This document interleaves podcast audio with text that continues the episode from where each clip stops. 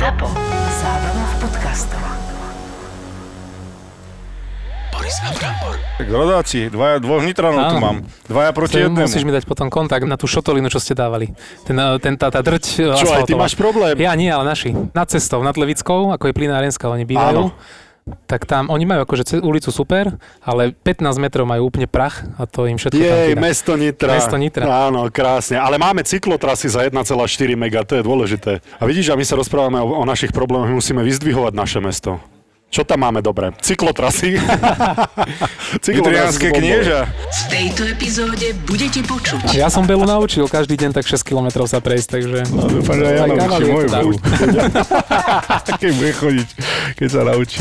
Prvé, čo mi môj prvý tréner Peťo Mečiar v Nitre pustil, práve ten záber, ako Jožo Pribilinec ide do cieľa v Soule. V Nitre, Brambor. No, no, v Nitre. V Soule. Na trede Andrea Hlinko mi to pustil. My máme policajtov radi, ale vždy, keď je vyhlásenie športovcov roka a všetko okolo toho, tak vždy si porovnáme, kto tam má viac Tak, eh, tak. ľudí, takže tá Dukla väčšinou vyhráva.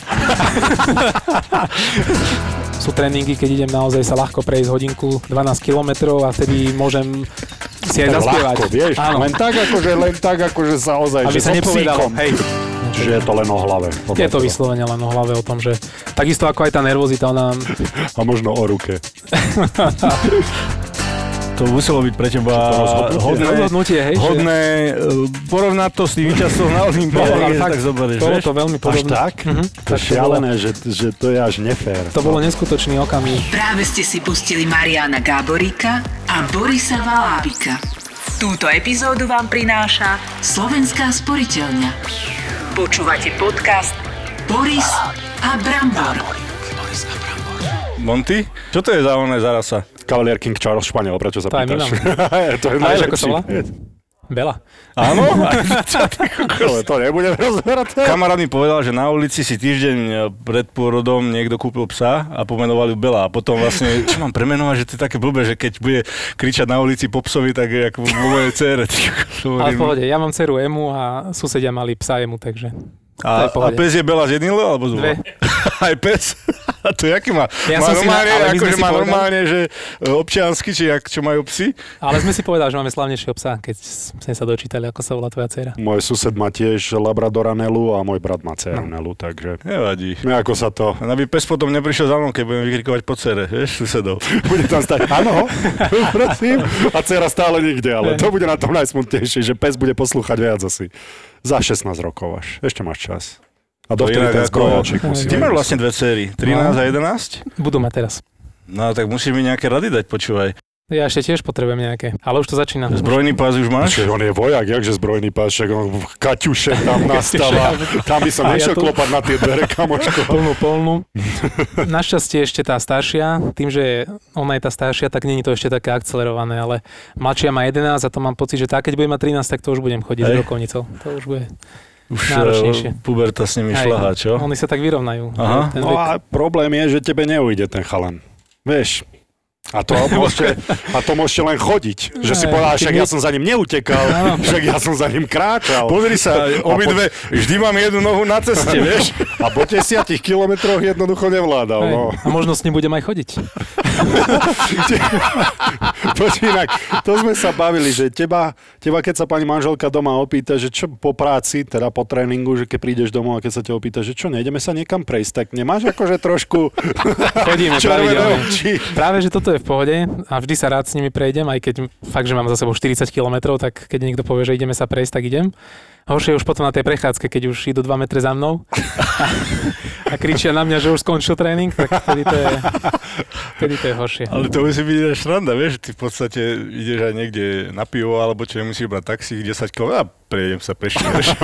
Volaj do bicykle, hlavne v Nitre, jak sme sa bavili, lebo tam potrebujeme cyklotrasy.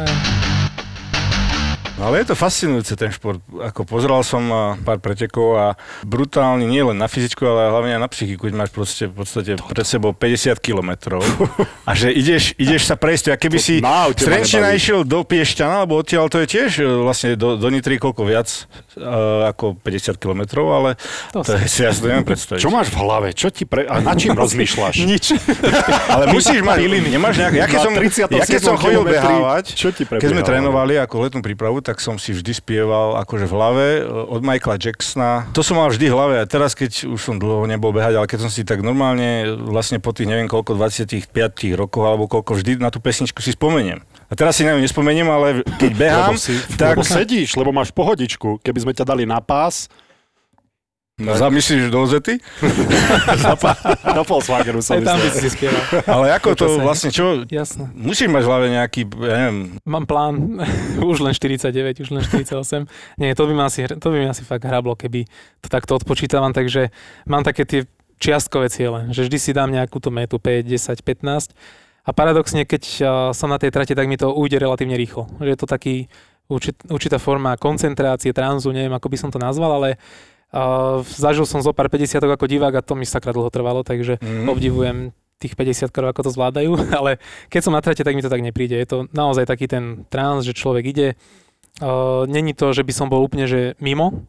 Ja som taký práve, že si veľmi dobre uvedomujem aj medzičasy, srdcovú frekvenciu, všetko okolo súperov, divákov, takže není to tak, že by som bol úplne mimo, ale je to taká koncentrácia, ktorá sa naozaj koncentruje sa len na ten daný okamih. Že nemyslím na to, že či som povysával, či som vysypal Mhm. mm-hmm. smeti, alebo že čo bude... si v prítomnosti v Hej, podstate. som fakt v tom momente a, a tým pádom mi to relatívne rýchlo obieha. A to si trénoval tú koncentráciu, alebo to prirodzene nejako? Nemal si nejakého trénera, ktorý ti hovoril, že nie, nesústreď sa na toto, alebo myslí, lebo tak pozitívne myslenie asi pomáha tým športovcom vo veľkom. Pomáha, ale nikdy som to nerobil nejak cieľene. Ono to Mhm. išlo tak nejak postupne. Aj, Samo, hej. aj tá 50 no, nie je tak ostrašujúco, je to neskutočná porcia kilometrov, Mhm. ale keď Mhm. človek začína ako 13-ročný s dvomi kilometrami, tromi a postupne ide 5, 6, 10, 20 a príde až tej 50, že mu to príde úplne prirodzené. Ja to, ja to neriešim ako niečo nadľudské alebo neskutočné. Samozrejme, aj keď idem 50, tak je to pre mňa niečo náročné pre ten organizmus, ale z toho psychického až tak nie. Tam, tam už som nastavený a hlavne už mám to skúsenosť.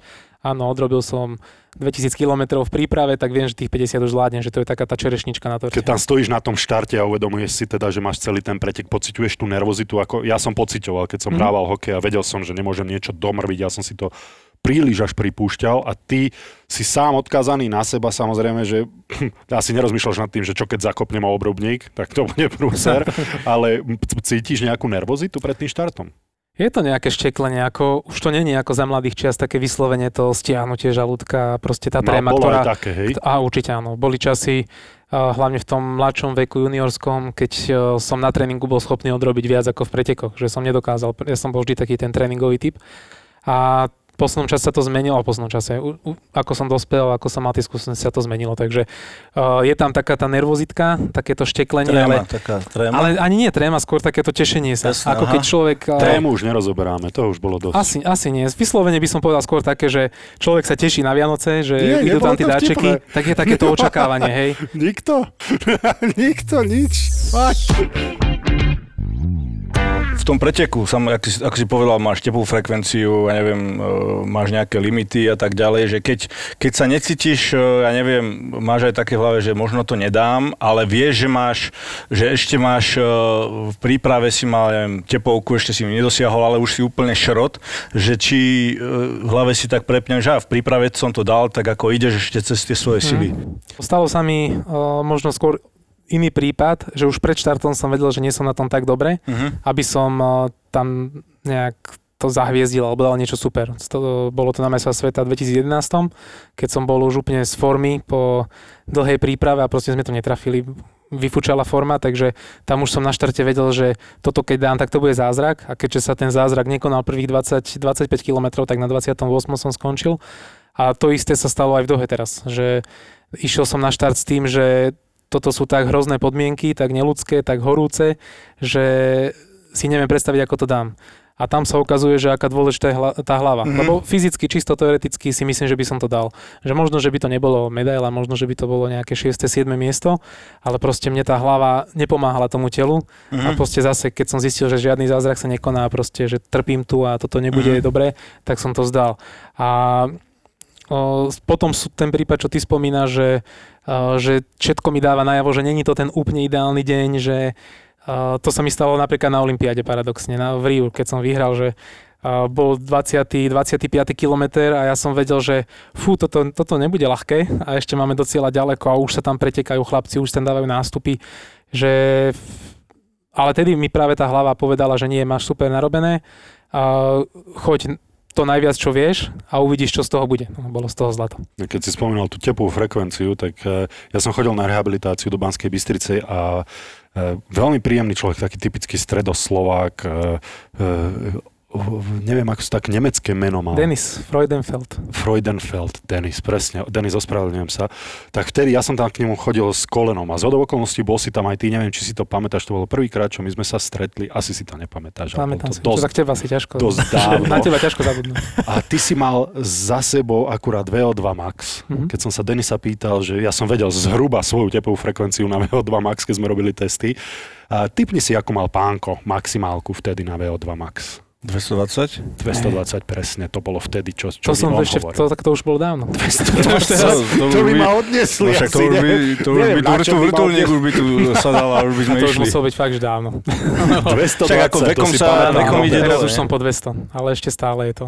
Šialené, že 220, ja neviem, koľko to mohlo byť, 10 rokov to bolo... To musí byť možno, možno viacej viac, viac, viac. viac. Koľko máš vlastne teraz? 37. To vyzerá jak 20 ročne, počúvaj. 220, Koľko môže mať niekto? Ja, sa, ja som stále pri tých 220 maximál, keď ty si mal koľko maximálku? Ja som sa okolo 185. Cez 200 som mal, keď som bol Ale to bola aj, to bola aj tá chyba merania, tomu neverím, že som to mal je- takú. Ale vieš, ideš sa prejsť a máš 220. Nie, to nie. tak rýchlejšie sa ideš na pretekoch ako dostane, dosiahneš maximálku, keď kráčaš? určite nie. Tam, uh, priemer na 50 je to okolo 160-165, v závere to môže ísť k 180, to je taká tá moja hranica anaerobná, že vlastne už vyššie by som išiel na kyslíkový dlh a hlavne už teraz, keď som starší, teraz je tá maximálka možno 196, ale samozrejme zase, že tá minimálna klesá, hej, to znamená, Hej. keď ráno vstanem a meriam si kľudové tepy na sústredeniach väčšinou takú odozvu organizmu, tak uh, mávam 35-36 za minútu, takže to je možno To ten lepší to parameter. žiješ ešte? Áno, Však áno. práve, že to už, to už, Preberajú ťa, alebo stá, sama, sám stávaš? Nie, ale že vraj uh, hodinky vedia ukázať, alebo môj brat mi to hovoril, že minule som pozeral telku a napísali mi hodinky, že sa má ísť skontrolovať, že má už 10 minút po 40. Takže asi to máme v rodine.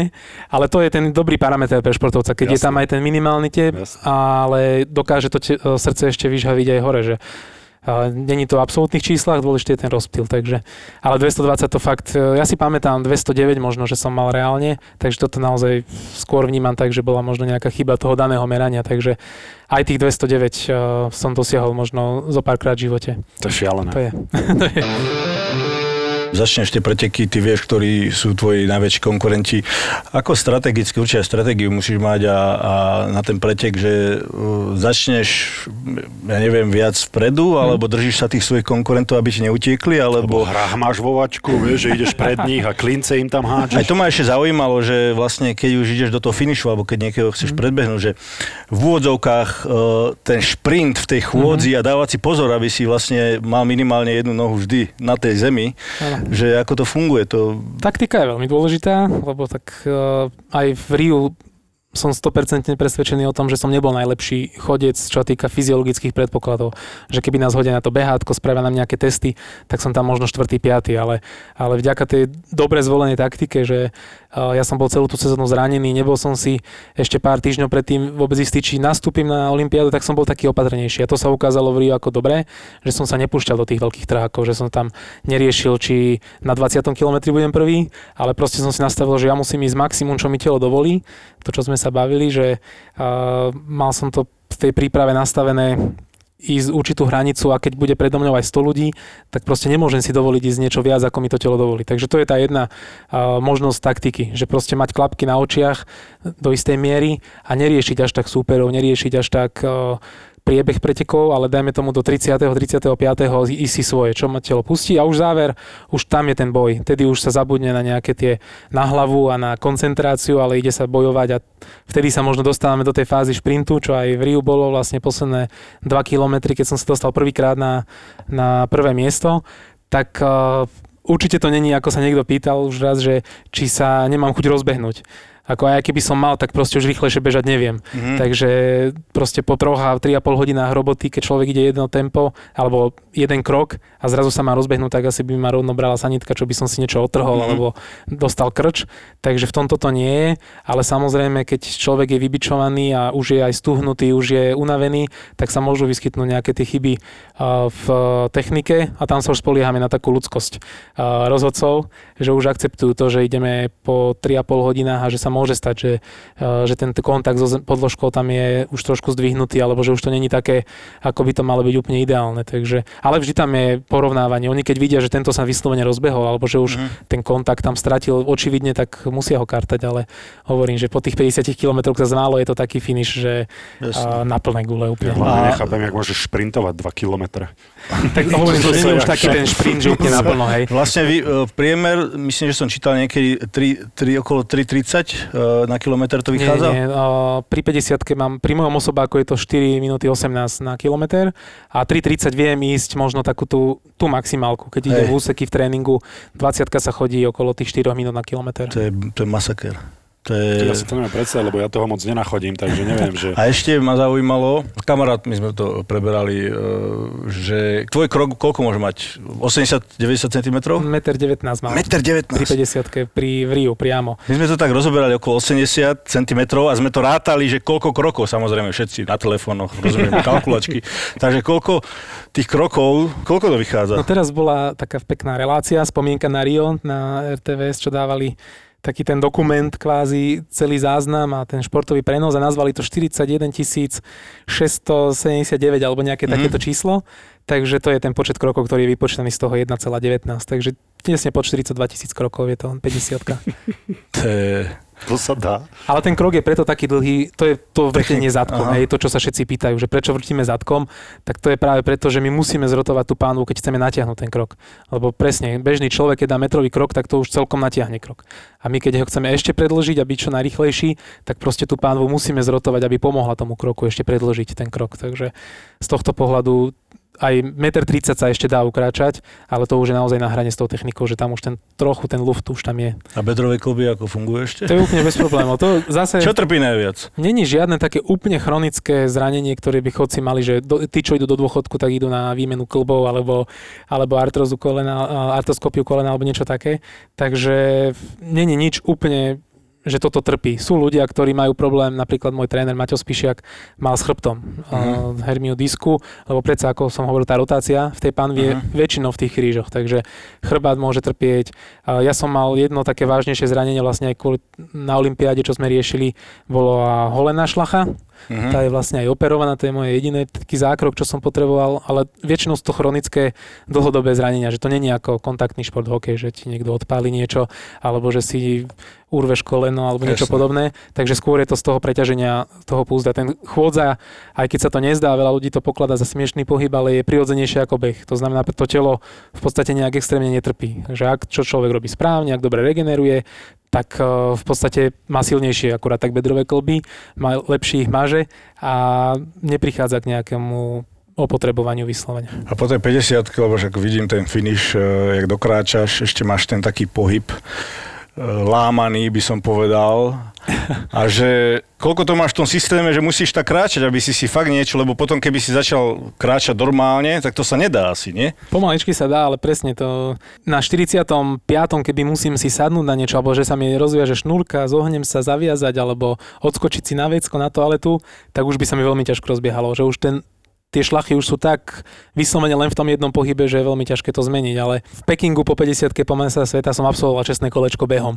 Hej. Ako, tam väčší problém ako beh bol to, že som sa vyzul a ten tartan tam mal asi 80 stupňov, takže akorát som si popálil chodidla a áno, presne, ďaj, ďaj, ďaj, ďaj, ďaj. Rýchle, Rýchle nohy quick boli. Takže dá sa to, ale veľmi opatrne treba začať rozhýbať tie nohy a potom už záleží od pretekov. Niekedy na dru- väčšinou na druhý deň si idem zaklusať. Nejakých 6 km úplne voľnúčko, aby ako práve tá, tie svaly sa prekrvili, aby trošku ten bordel Hneď po odišiel. preteku. Lebo však... Studenej čo je- do? Čo, čo je šialené, Aj to že, robíme niekedy, že áno. cyklisti po 3,5 hodinovej etape idú sa vybicyklovať. No. vieš. My, my vychodíme. Vychodím na autobus. ideš na pivo, vieš? Ideš sa prejsť za pivo. Áno, Vy čo robíte po pretekoch? Po 50 km, ako to cooldown je, akým Hej, po spôsobom? 50 už nejaký cooldown nie je, proste tam človek vypne a je rád, že je v cieli a koniec. Keď v priebehu sezóny máme kratšie štarty, 20 a takéto, tak tam väčšinou ideme vyklúsať nejaký kilometr, dva si dáme úplne lahúčko, presne ten cooldown, vychladiť, najlepšia hneď nejaká regenerácia. V Dudinciach napríklad, keď šlapem 50 tak tam máme to zabezpečenie, že a, hodinku, dve po dojdení do cieľa idem na lymfodrenáž alebo niečo podobné proste. Ľadovávania a Hneď- takéto. Áno, to- určite to s ľadom pomáha? robíme, aj, aj, v sústre, aj na sústredeniach, aj v tréningu. Tá studená voda s tým robíme pravidelne, takže to pomáha. Ale vyslovene po 50 väčšinou tá 50 je také, ten, že posledné preteky sezóny alebo vrcholné podujatie, takže tým pádom tam už To človek je už môže len vypnúť. to Hej, pivo. už len tak ísť. Takže tam v Lehátko a v pivo. Dudiniciach hovoríš, máš nejakú trasu, čo si tam natrénuješ tú 50 máš asi auto, čo ide vedľa teba, alebo je to, je to nejak, ideš po ceste klasické, alebo je to nejaký, nejaká cyklotrasa, alebo... Preteky väčšinou chodecké bývajú na okruhu. Ale myslím toto, e, keď z Dudiniciach hovoríš, A že... Dudince tam sú preteky, to len preto Aha. som spomenul. Že tam sú domáce preteky také najslavnejšie na Slovensku, aj s tradíciou, aj a v podstate vždy tam sa snažíme plniť limity a tak ďalej. To bývajú na jar, v marci. Takže preto som spomenul Dudince. Ale čo sa týka tréningov, na tréningu väčšinou chodíme do 40 km. Že viac, Mhm. viac nie, to už... A ideš po ceste a už máš nejakú... Áno, chodíme, Má- máme máš- rôzne okruhy, v, či už najlepšie sú cyklochodníky, hej, lebo tam sme menej ohrozovaní, ale chodíme aj na ceste, chodíme aj na štadióne dookola niekedy, keď sú kratšie tréningy, takže je to rôzne. Mm, Práve v Nitre máme výborné podmienky, lebo tam je veľa cyklochodníkov. A v Nie sú Bystrici- tam cesty, ale cyklochodníky, ďakujem veľmi pekne. Ne, Takže nerozmýšľal si toto nám- cyklistiku začať robiť? Toto nám vyhovuje, Lebo to no. by bolo perfektné. V Nitre, tam bude toľko cyklistov, A keď máš- pôjde, len si rozbijeme auta. Vlastne trasa, e, ja neviem, na Olympiáde, Mhm. alebo takto 50 km, sú tam aj nejaké prevýšenia, alebo Nie, práve to je ťažké nájsť tá niečo, že technika také? ch- chôdze, alebo to, že nás sledujú rozhodcovia, tak sú tam pravidlá, že nemôže tam byť väčší sklon ako nejaké 2% alebo tak, Mhm. lebo potom by už tá technika trpela hlavne dole kopcom. A nehovoriac o tom, že tí rozhodcovia sú v 8. A 8 na celej 50 Áno. A v aute chodia, či ako? Nie, my sme na okruhu. Preto sme práve na okruhu, že máme dvojkilometrový okruh Aha, väčšinou. tak. Že oni sú rozložení na tej... Jasné. Väčšinou to je kilometr tam, Aha. otočka, kilometr späť. Takže veľa ľudí sa pýta, či to nie je na budku. Predsa ten maratón je v tomto No. lepší, že je to meský okruh. Väčšinou No. dajú jeden alebo dva okruhy a sú v cieli. Ale zase nám, nám je to logisticky ľahšie ísť na okruhu. Dobre, na hlavu to je možno náročnejšie, ale na to sa dá nastaviť. Vždy je to 50 km. Či to ide človek v prírode, v lesíku, alebo to ide na bežiacom Mhm. páse, tak ako vyslovene sa tam treba nastaviť, ale zase máme občerstvenie každé 2 km. Mhm. Ten tréner tam stojí za tým občerstvovacím stolíkom a môže mi podať tú vodu. Na maratóne to je vždy logisticky náročné trafiť presne tú fľašu, ktorú mám pripravenú. A to prevýšenie tam tým pádom nie je, ten okruh je štandardizovaný a není problém. V Dudinciach napríklad, keď sme ich spomínali, tam je len 500 metrov tam, 500 metrov späť. A keď tam, to už je celkom akože na budku a nie, možno ani nie tak na hlavu, a to mi nerobí problém, ale skôr tie zákruty. Že človek ide 500 metrov, otočka vlastne šírka, zase tá šírka technika, cesty, možno 4 metre, hej. Zase sa rozbehnú, čo? Presne. A tou technikou sa nedá ísť tak rýchlo možno ako v behu. A nehovoriac o tom, že tam už potom trpia aj tie šlachy pri každom tom brzdení, rozbiehaní. Takže v Dudinciach e, je v tomto náročnejšie. Ale tie dvojkilometrové okruhy tam už to je v Ale pohode. zase okruhy máš výhodu, že ty, cítiš tam tú atmosféru tých fanúšikov, to máš, to ťa, ťaha, musí ťa to ťahať dopredu a cítiš tam ten uh, support. Presne, keď tam je zo pár tisíc ľudí, tak na veľkom okruhu by to asi zaniklo. Že by to bolo Aha. fakt také, že sem tam by niekto za, začapkal a koniec. Ale keď sa tam e, zo pár tisíc ľudí dá na dvojkilometrový okruh, tak to už je celkom dobrá atmosféra. No čo strava, lebo viem si predstaviť, že koleno a, a rebierka a brinzové halušky Ja. asi nepatria medzi... Ja viem, že... Po 50 padne, lebo to prejde, vieš. Nie, po 50 boli brinzové halušky v slovenskom dome, inak to nejedávam veľmi a, a práve to udené koleno a možno rebierka a takéto Mm. skôr masnejšie veci, tak uh, to môžem. Takže... Áno, vyzeráš tak, že si dopraješ často. Je to dobré, keď človek- Pozerám. Telesný tuk koľko? 6%? Naj, rekord mám z roku 2015, to som mal asi 4 niečo, ale tak tých 6 je taký bežný štandard, teraz som v objemovke, takže takých, Áno, 10, áno. takých 10. A mal by si so sebou niečo Aj, robiť. akože už mi to hovorí aj tréner, Nabíš sa v plavkách. leto sa blíži, no musím schudnúť. Bože, dobrý. A, takže so stravou, ja som prešiel na takú, že nízkosacharidovú, Mhm. takže práve preto že rebierko a koleno je pre mňa lepšie ako tie brinzové halušky.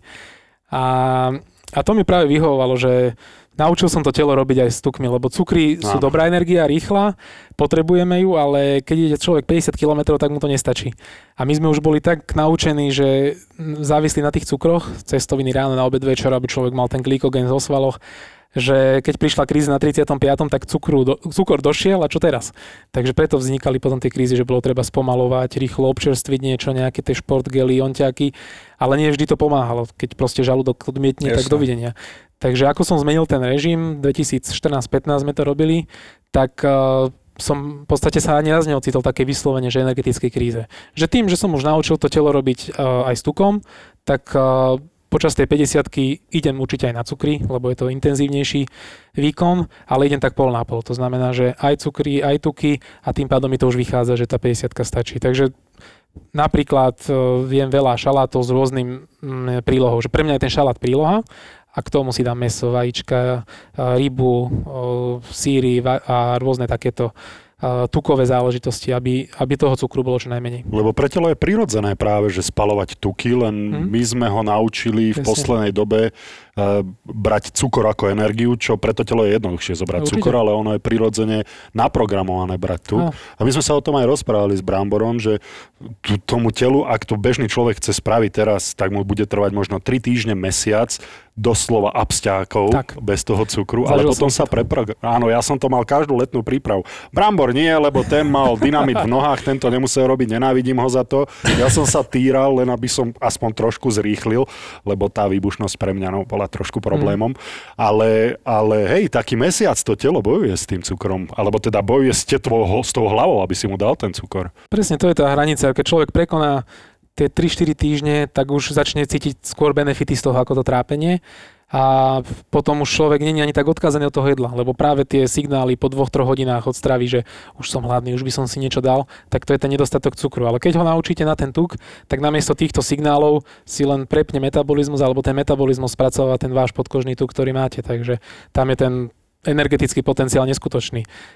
Keď trošku do vedy zabrdneme, tak e, človek, keď dá do seba maximum možno cukrov a ten glykogén si vytvorí vo svaloch pečení, zásobí sa, tak má nejakých 1300-1400 kalórií. Proste viac nedá. A toho tuku je možno 40 tisíc v podkožnom tuku, aj pri chudých ľuďoch.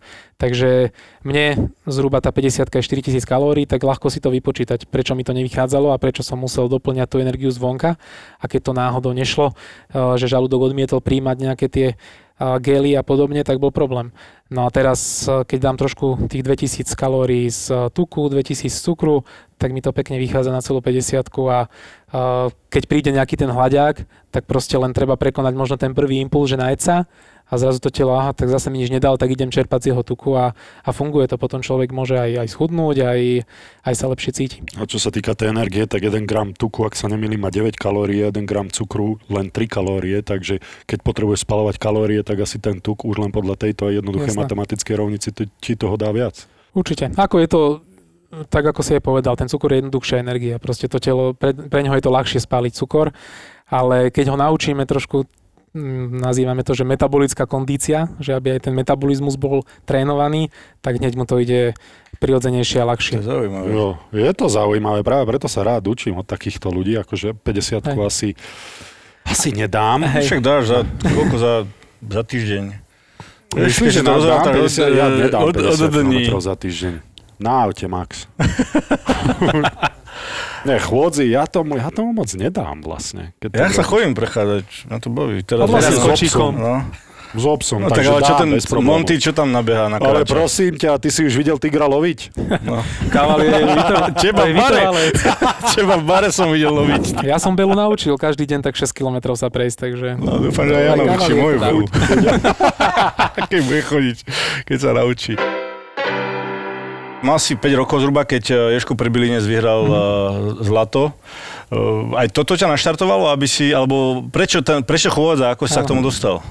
No, keď som bol 5 ročný, tak sa priznám, že vôbec si to nepamätám, ani som to nevnímal ešte, ale je pravda, že keď som mal 13, keď som začínal už s chôdzou vyslovene, tak eh, to bolo asi prvé, čo mi môj prvý tréner Peťo Mečiar v Nitre pustil, práve ten záber, ako Jožo Pribilinec ide do cieľa v Soule. V Nitre, Brambor. No, no, v. Nitre. V Soule. Na trede Andrea mi to pustil. A, Nie v Nitre, v Soule. a tá pesnička Hen in Hen od Koreány, tak to proste bola taká motivačka pre mňa, že na každom tréningu mi to hralo. A, takže bola to veľká motivácia, a, ale nebolo to to, čo ma presvedčilo. Uh, asi cez atletiku som sa k tomu dostal. Začal som na nábreží mládeže, kde bola hokejová trieda a atletická Brambor. trieda. Takže ja som si vybral nakoniec uh, atletickú, aj keď hokej sa priznám, že mi bol bližší, taký každý chlapec asi chce a skôr k tomu hokeju inklinuje a mňa veľmi bavilo chytať uh, hokejbal, keď sme hrávali na ulici, takže to bolo také rozhodovanie. Budem hokejový brankár alebo budem atlet. No a samozrejme, mm, už bolo trošku neskoro na hokej, keďže už som mal 10 rokov a moja mamina sa bála, že ma budú triafať puky, čo asi v bráne by bolo dosť žiaduce. tak zvíťazila atletika. Atletika je nielen beh, ale sú tam rôzne disciplíny a jedna z tých disciplín, čo sme si vyskúšali, bola aj chôdza. Mňa to celkom chytilo, lebo vždy ma bavili vytrvalostné športy, mal som k tomu najbližšie. Aj som v tom bol najlepší, no, alebo nehovorím, že som bol najlepší, ale najviac konkurencieschopný mm-hmm. ostatným kamošom a spolužiakom. Ako olimpijský víťaz môžeš povedať, že si bol najlepší. Myslím, Vtedy že práve, že vôbec, ja som nebol nejaký obrovský talent, ale skončil som vtedy na tom testovaní v triede nejaký tretí. Takže som začal chodiť na také školské preteky za školu, za klub, eh, chôdzu. E, školské prechádzky. vieš. Tak áno, tejto boli 2 km. Na chôdza je špecifická, takže aj náš tréner atletiky povedal, že ak si to chceme trošku zdokonaliť, že máme tu trénera Petra Mečera v Nitre, že skús, nech, vám, nech nám pomôže, aby sme na tých pretekoch viac bodovali, viac boli lepší. No a Peťo Mečiar bol a je výborným motivátorom, proste je fanatik na ten šport a dokázal ten fanatizmus preniesť aj na nás, na tú skupinku, ktorý sme vtedy začali a mňa to veľmi skoro chytilo. Takže ako 13-ročný som sa už začal venovať vyslovene chôdzi a krok za krokom, no. Step by step. Step by step. krokom Aj doslova, aj, Doslova. aj v prenesnom význame. A kedy si ty chodil na nábreží mládeže? My sme sa tam... A myslím, že sme sa Ko- mohli stretnúť. koľko si mal Končil koľko- som od 89. lebo ja som bol ako prvák už na nábreží a bol Dobre, som tam som vlastne až roky. o, do 96. ak to dobre počítam. Koľko si hovoril, že máš rokov teraz presne? 37. 83. Tak my sme sa tam museli. Museli, museli, no. Ale nepamätáš si ma. Jak je Zo to školy možné? nie, ja neviem. Lebo chodil na prechádzky. Vy ste chodili na opačnú stranu, vy ste chodili na si, ty štadión. si bol na, dou, na doučovaní, si bol, vieš? A Maťo sa chodil prechádzať. Aj. Ja som mal tú po školu. Vlastne tie motivácie uh, vznikali asi predpokladám, že vyhral si jedný preteky, ťa to Mhm. mm-hmm. proste naplňalo to víťazstvo a išiel si a proste ťa to aj Presne. začalo baviť a, a aj si mal pocit niekedy, že už uh, že ťa to jednoducho nebaví, že chceš sa na to vykašľať, alebo proste, že fakt, že už možno aj po tej zlatej medaile, medaili, že už som si dosiahol svoj vrchol a ešte už fakt serem na to. Ale boli také obdobia, hlavne už teraz ku koncu tej kariéry je to také, že, že človek už tej energie nemá toľko na rozdávanie, už ten entuziasmus a hlavne keď už prišli tie najväčšie víťazstvá, že už tá motivácia je trošku náročnejšia aj tá odozva tela, proste už som starší, regenerácia je pomalšia, zranenia sa kopia, tak už niekedy je také frustrujúce, že človek sa rozbehne, začne sa cítiť skvele a zrazu nejaké zranenie. Potom aj keď a, tento rok fantastická zimná príprava, už som sa tešil, že bude taká pekná bodka na Olympiáde, tak zrazu prišla korona, zase sa to predlžuje, takže už sú také obdobia, že, že by som si povedal, že asi, asi by bolo na čase sa rozlúčiť, ale potom vždy príde nejaká taká motivácia, ako už ten spomínaný prenos, eh, čo pripravili pre mňa, Mhm. a kde ma kvázi tak eh, trošku pod tlakom donútili povedať, že, že áno, že ešte pokračujem, ale ja chcem, však to je všetko A pekné, bolo to stále ma to. rozhodnutie reálne v, tam, v tom momente, alebo si už vedel, keď si tam išiel, že chceš pokračovať? Pomohlo ti to sa rozhodnúť, alebo bolo to fakt, ako hovoríš, pod tlakom, že e, keď povieš nie, budem za e, plného... Asi tak nejak. A nie, tesne pre... Ja som si už asi týždeň, dva týždne predtým povedal, bez ohľadu na tento prenos, že, že to vyskúšam že bola by asi blbosť to zabaliť teraz a nevyskúšať to ešte, takže som si povedal, že idem do toho s tým, že kým budem zdravý, kým mi to pôjde, kým budem na tréningu mať pocit, že má to nejaký význam a niekde to speje, dajme tomu k tej olympiáde a že tam niečo môžem dosiahnuť, tak áno.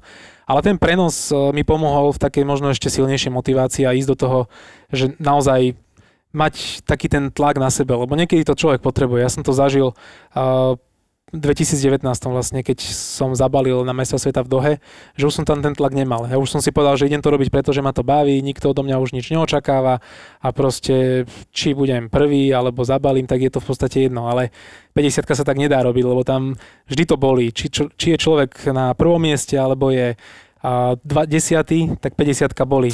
Mám na to. So Slovenskou sporiteľňou. Sme tu v Slovenskej sporiteľni teraz, e, máš e, k nim veľmi blízko, tak ako aj my. Za tebou je e, hashtag mám na to. Takže máme takú rubriku v našom podcaste, že kedy si pocítil v tvojej kariére alebo aj v živote taký ten mám na to moment, že mám na to byť úspešný profesionál v tom, čo robíš a víťaz. A nemôžeme sa opýtať, že kedy si na tej olympiáde počas tých 50 kilometrov si povedal, že mám na to, lebo to Môžeme je aj skôr tak. také. Vieš. Môžeme ísť postupne. Tak mňa vystrihne aj Borisové, vieš? Nie, to ja som nechcel ti do toho strihnúť, ale keď ja si, pre, ja si predstavujem tvoj úspech a to, že na, na začiatku kariéry si si určite hovoril, že bože, tak vyhrať Ale vieš, olympiádu, videl to tam tie faninky, Brazílčanky sú A brutálne tie čo boli len krásne. posledné 5 kilometrov? Lebo ak boli len posledných 5 kilometrov, tak potom rozumiem tomu, že ťa to tam Nie, to je ťahalo. okruh, no. Oni potom, vieš, oni, oni sa chystali, vieš, tie, koľko to, To by- to trvá, by tých si dal aj 50 ty. km sa chystali a na posledných 20 minút tam prišli vyštafírované pre ten cieľ. ťažké. Vieš, No, flash, flash a Maťo chytil iskru a zašp- zašprintoval Vieš čo, obrazne. Maťa si takto nepredstavujem, neviem prečo. ale Nevieme, proste vieš, vieš čo, Či ako- tichá voda? Tichá voda je, čo? Dobre, Maťo, dostaneme sa aj k tomu. ale- Brazílčanky v tom neboli. Boli, že- boli tam iní borci a boli to, keď povieme, že dobre, tak tých posledné kilometre, tak eh, tam bol môj otec a môj bývalý kolega Miloš Bátovský, ktorí tam jednu rovinku bežali so mnou asi 200 metrov, posledných možno 10 kilometrov nehovorím, že celých 10 kilometrov, ale tak oni boli tie moje brazilské faninky, ktoré, Mm. ktoré tam urobili ten efekt, podobný ako keby tam niekto zdvihne hore tričko. Ale no, mám na to. V prvom rade aj Slovenská sporiteľňa, aj mám na to, aj veríme. A čo boli všetky tie kampane, tak to boli tiež v podstate veci, ktoré ma presvedčili, aby som pokračoval aj v tých ťažkých okamihoch, ktoré prišli. Aj v časoch, keď už som si hovoril, že už na to nemám, alebo už stačilo. Takže z tohto pohľadu naozaj pre mňa veľmi silné a není to len ten hashtag, ktorý tu je za mnou. A čo sa týka tých, mám na to počas tej kariéry, tých bolo naozaj viac. Ten prvý, možno pri tých uh, prvých víťazstvách, ako si spomínal, že to boli tie motivačné, že keď som začínal ako tretí v triede, tak by mi ani vlastne nenapadlo, že sa tým niekedy budem živiť. Potom, keď som vyhral prvé preteky, prvé majstrovstvá Slovenska žiakov ako 14-ročný po roku trénovania, tak to bol možno ten mám na to a chcel by som raz byť v Dukle, Banská Bystrica ako profesionál byť medzi tými najlepšími na Slovensku. Ja, počkaj, najlepší sú v športovom centre policie, to Á, je tak- iné. Ale Dobre, ste chodci. OK. Dobre, chodci. Áno, tak, dobre. Tak, no, nebudeme. Ja viem, no, áno, toto je...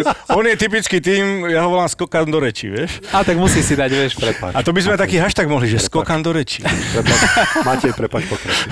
Nie, tak tá rivalita musí byť a tá nás posúva, takže my máme policajtov radi, ale vždy, keď je vyhlásenie športovcov roka a všetko okolo toho, tak vždy si porovnávame, kto tam má viac Tak, tak. Ľudí, takže tá Dukla väčšinou vyhráva.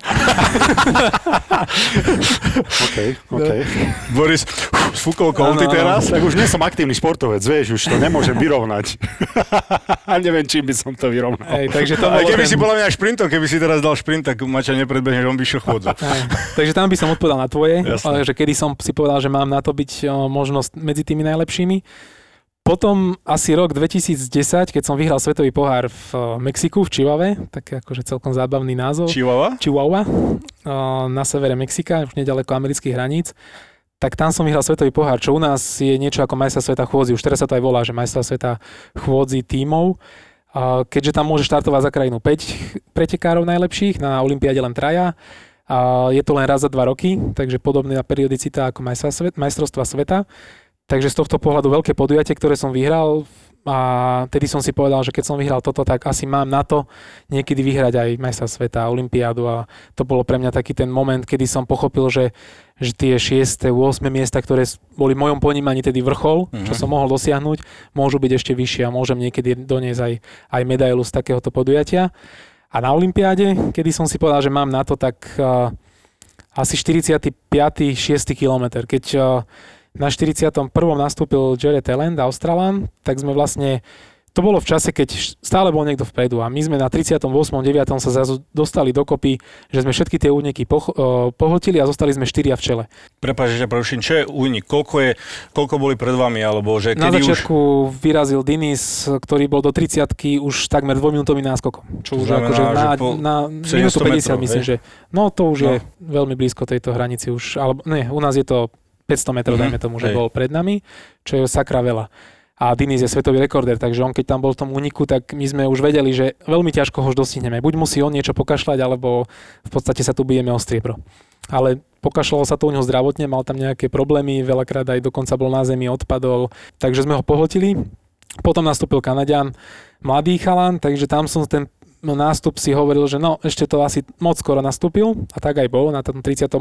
sme ho dostihli. Ale keď na 41.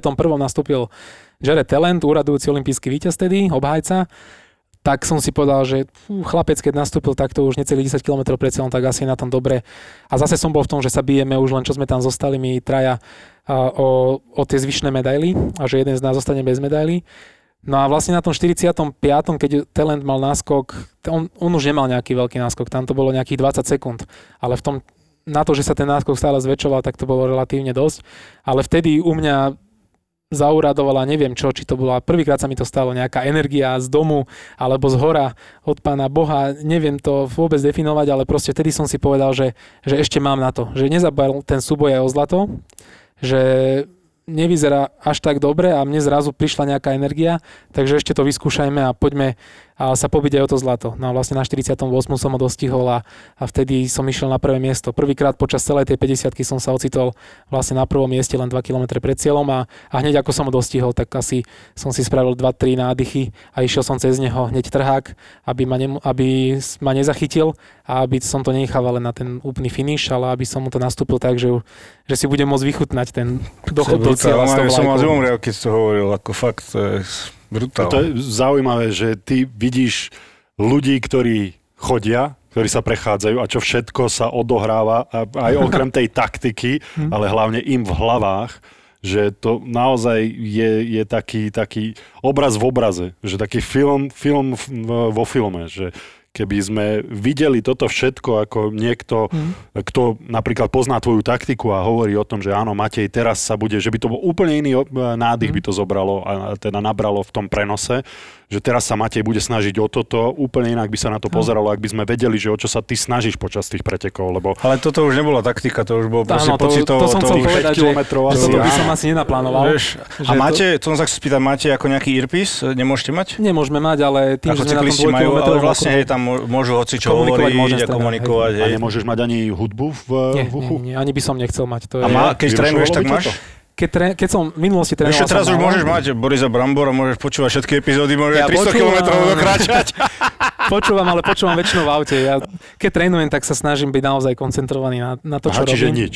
No hej, mal som to niekedy úplne, aj keď som počúval hudbu, tak väčšinou len na jednu uchu a tak slabšie, nie ako niekto, že mal naozaj len uh-huh úplne mimo svet, ale keď sme začali robiť na technike už trošku viac sofistikovanejšie, proste efektivita pohybu a všetko, tak mi to už fyzioterapeut Denis uh, Freudenfeld zakázal, že proste musím sa viac koncentrovať Hej. na ten pohyb, aby som myslel na to, čo robím. A...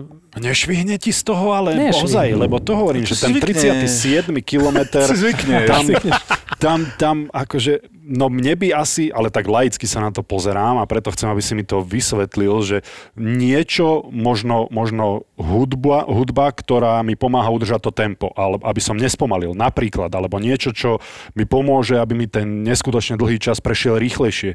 Lebo potom, čo si, rátaš si kroky, to asi ťažko, lebo to by si ani nezvládol, to by si nestíhal, alebo si púšťaš nejakú melódiu v hlave, alebo počúvaš, vnímaš na schvál tie vnemy okolo seba, alebo ako ti to prítomnosti, tak? už sa to už No sa dobre, to, už ale to tá povedal. prítomnosť niečo obsahuje, prítomnosť ako nie ja si to, keď si to viem laicky, keď si to viem laicky predstaviť. tak neexistuje. Ke, ale nie, keď si to viem e, nejak predstaviť, samozrejme je to zložité, ale kráčaš, máš tie dvojkilometrové okruhy a jednoducho tí ľudia už prichádzam, kde uh, tí fanúškovia proste ma hecujú dopredu, do toho už sa tam teším, ako tak, ja si mm. to mhm. tak predstavujem, vieš, že... Brábor, ale 50 km, chod sa prejsť túto 10 metrov a budeš Dobre, ale však ideš tie okruhy, rozumieš ma, každé 2 km máš to isté a proste Presne. cítiš, ako keby ťa dostal si do, do ryti nejaký kopáne, že ideš. Ty mi chceš povedať, že si to vieš predstaviť. Ty to tu rozprávaš, no, však to nie je ako také je, zložité. Nie, ja nemôžem, že to nie je zložité, ale ja, keď si to sa snažím do toho obuť, že keby som kráčal, tak tí fanúškovia ma nejakým spôsobom... Nie, ako... je to, je, presne to je tak, také tie čiastkové No, ciele, hej, no. že ty ideš, si povieš zákruta, potom si dám rovinku, tam je občestovačka, tam je ten fanúšik, tam je tá sprcha osviežovacia, tam, je tá ďalšia baba, otočka. Tam je tá blondína. A ono to je presne takéto tie Na to som čiastkové. zabudol ináč. No, to, Tam bola taká blondína, za to sa ponáhla a potom zrazu druhý úsek oveľa pomalší a, A už- už- už tu není, čo už tu není, ja to balím, kašlem Čo na to. sa, deje? čo sa deje? Matej spomalil. Aj v tom tréningu je to také, že keď je ľahší tréning, tak jasné, že ideme partia, pokecáme, vtedy si môžem, dajme tomu, aj tú hudbu vypočuť, aj podcast. Čo, Be- počas tréningu beháš? Teda Kráča. počas tréningu beháš, počas Však tréningu kecáš? sa. Áno, áno. Však keď- ty máš 150 teba, to počas Dobre, toho ale si- keď je, no tak aj 150 je ešte také, že sa dokážem rozprávať, ale keď idem na 140, však nemôžeme zase stále trénovať intenzívne. Sú tréningy, keď idem naozaj sa ľahko prejsť hodinku 12 kilometrov a vtedy môžem si aj zaspievať. ľahko, vieš, Áno. len tak akože, len tak akože sa ozaj, Aby že sa so nepovedalo. psíkom, Vieš, niekde pozeráš na tých sociálnych sieťach, neviem, kto tam dá, boho, 5 Dneska som sedem 5 kilometrov. minút. A idem sa prejsť, vieš, keby si tam dal, oh, Ľahkých 12 ľahká, ľahká kilometrov. prechádzka, hodina má 12 km. Fajn, sme spokecali dneska. Oh, čo máš nové, čo si včera robil? Á, ešte boli sme s chalami na pivo. Volado ide na pivo a Volado si ide 12 kilometrov pokecať. Tak, tak. Ja, A sú tréningy, keď už potom modelujeme tie preteky, že už naozaj sme koncentrovaní, tam už není čas sa ani vykecávať a väčšinou už teda trénujem aj sám v takýchto už väčších tempách. Každý má niečo, má meditácie, niekto robí, ja neviem, jogu a čo ty, táto prechádzka v úvodzovkách tiež niekedy, je to taká psychohygiena, alebo čomu sa venuješ? Fakt, Aj. môže to byť? Každý Lebo ten- to je, keby si ty išiel odreagovať z hokeja, že si ideš zahrať hokej. Nie? Že Čo po zápase, a idem si zahrať hokej, No, lebo chcem, áno. chcem odreagovať. Ale dá sa to presne tak, že ja mám, ja to aj tak volám, napríklad nedelu, idem trénovať, ale nevolám to, že idem na tréning, idem si zašportovať. To je vlastne to, že idem s kamošmi si zabehať s takými, čo bežne netrénujem a je to úplne niečo iné. Úplne inak idem nastavený myslov na to a vyslovene sa teším na to, hej, že to není moja, že teraz idem pracovať alebo A ty takto. kráčaš a oni behajú pri tebe? Či ako to je? Alebo ty tiež Niekedy si idem aj zabe- áno, niekedy, ten, tá nedela je väčšinou taká, že si idem aj ja zabehať. Takže vtedy je to úplne iné nastavenie a je to pre mňa relax. Alebo tá spomínaná prechádzka, že mám za sebou dve fázy, dokopy 40 km a ešte mi niekto povie, že poďme sa prejsť, tak úplne bez problémov, lebo viem, že to je úplne iné. Čo, To je jak to je to iné? je- Nie, to Jak je- to môže byť iné? ako je to, chápem, čo aj ty hovoríš, ale úplne chápem, čo aj ty hovoríš, lebo to je o nastavení. Samozrejme, že je to jednoduchšie v tomto prípade, lebo ty máš na sebe výstroj proste, ideš na ten lat. Dobre, je to úplne iné prostredie. Dve fázy povedal, že má za sebou dve fázy. To Ale znamená, že mňa by, a že mňa by zobrali v drevenom pyžame a on sa ide prejsť. Však to áno, to dobre, a keď- Ja neviem. potravín rožky kúpiť, no. No, však aj ja by som mohol Ale ísť, lebo tam bola to musel idem- odtlačiť. Idem si do bankomatu, do sporky vybrať e, peniaze, tu 12 km. za, za hoďku som Dobre, doma. a keď ti niekto povie kamoš, že a, ty máš za sebou nejak, alebo keď ste boli v tej vrcholnej a povedal ti, že poďme si, a, ja neviem, pobicyklovať si alebo niečo také, tak tiež by si to asi nevnímal, že teraz idem trénovať a možno, že si mu povedal, že už sa mi nechce, že som unavený. Nie, ja by som nevnímal vôbec tú správu od neho, by som nevnímal. Nie, ale ako berem, ale je to už iný druh toho športu. Toto sa bavíme len Jasné. o chôdzi, vieš. Ale, Ale ja tomu rozumiem, len vieš, je, čo to myslím, pre mňa, ale... je to pre mňa šialené, lebo, lebo ak máš prácu, tým len chcem povedať, že klobúk dole. Ako to fakt miluješ to. Teraz počujeme, normálne vnímaš to, že ak to miluješ toto, že ešte fakt po tých dvoch fázach, ešte, že ťa to jednoducho naplňa stále a klobúk dole. Ako. Zaujímavé je, že ja som sa nestretával s takýmito ľuďmi počas kariéry. Prečo sme my nemali tieto debaty počas kariéry? Vieš, koľko ja by som sa naučil? Kondíciu od Maťa Tóta, mal by som mentálne nastavenie od Peťa Bondru, mal by som fokus od e, Čekyho. To mne dávno, keď som mal fakt ešte, keď som bol zasran, tak mi, som sa stretol takým športovým psychológom, ktorý mi presne toto hovoril, že úplne čo najviac posúva človeka je stretávanie sa s úspešnými ľuďmi Hej. a počúvať ich, hej, že čo, Určite. a z každého si niečo zobrať. Že, Tak. Aj, aj z iného športu ironicky. Úplne, že úplne, to, že iné. Že to, veď to není o tom, uh, ja nepotrebujem mať radu od niekoho, čo mám trénovať, hej. To už každý vie, aj ty by si asi nepotreboval radu, čo konkrétne máš trénovať, ale potreboval by si práve to nastavenie, že uh, ja neviem, stretnúť sa s Mišom Martikánom, tak si zrazu pomyslím, že uh, 37, nie, že som není starý a že netreba ešte myslieť na koniec kariéry, ale treba krok za krokom a možno potiahnem do 45 hej. Áno, jedna vec je toto a druhá vec je naozaj tá strava napríklad. Aj to, no. Ďalšia vec je tá motivácia, tá mentálna príprava alebo ten fokus počas toho preteku, keď ty si ozaj na tom 37. kilometri a m- nad čím rozmýšľaš, to si krásne vie hokejista alebo futbalista preniesť do nejakého, uh, nejakého predlženia, kedy už si myslí, že už viac nevládze. Lebo jedno, jedno čo, som sa, čo som sa naučil, jedna z mnoha vecí, čo som sa naučil pri športe, je, že ľudské telo zvládne oveľa viac, ako si ľudská mysel myslí že koľkokrát si už bol na tréningu v takom, že ja už nemôžem. A dal si ešte dvakrát toľko ako to je, predtým. To je presne tie, to Rio, čo som spomínal, ten,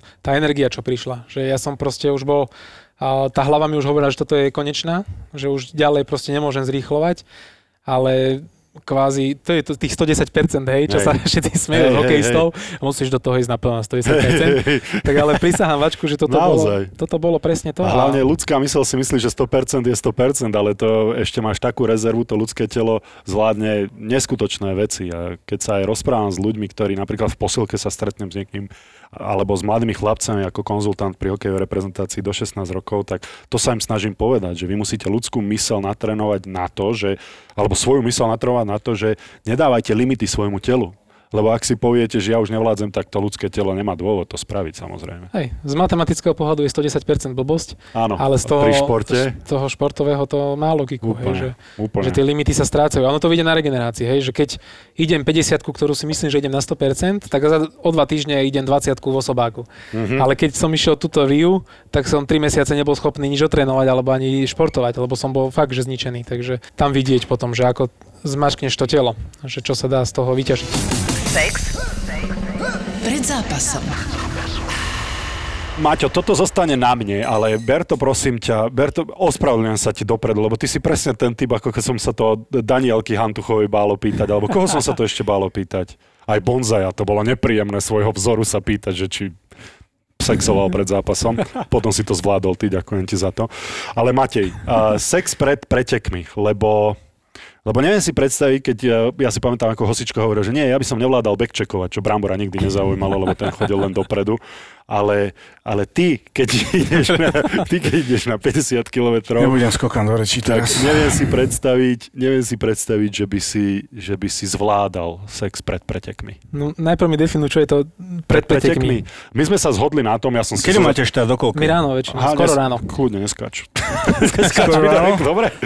V deň preteku. Tak to je nereálne, lebo keď o 5. stávam a ledva stíham na 8. štart, Tak vstávaj o tretej, no.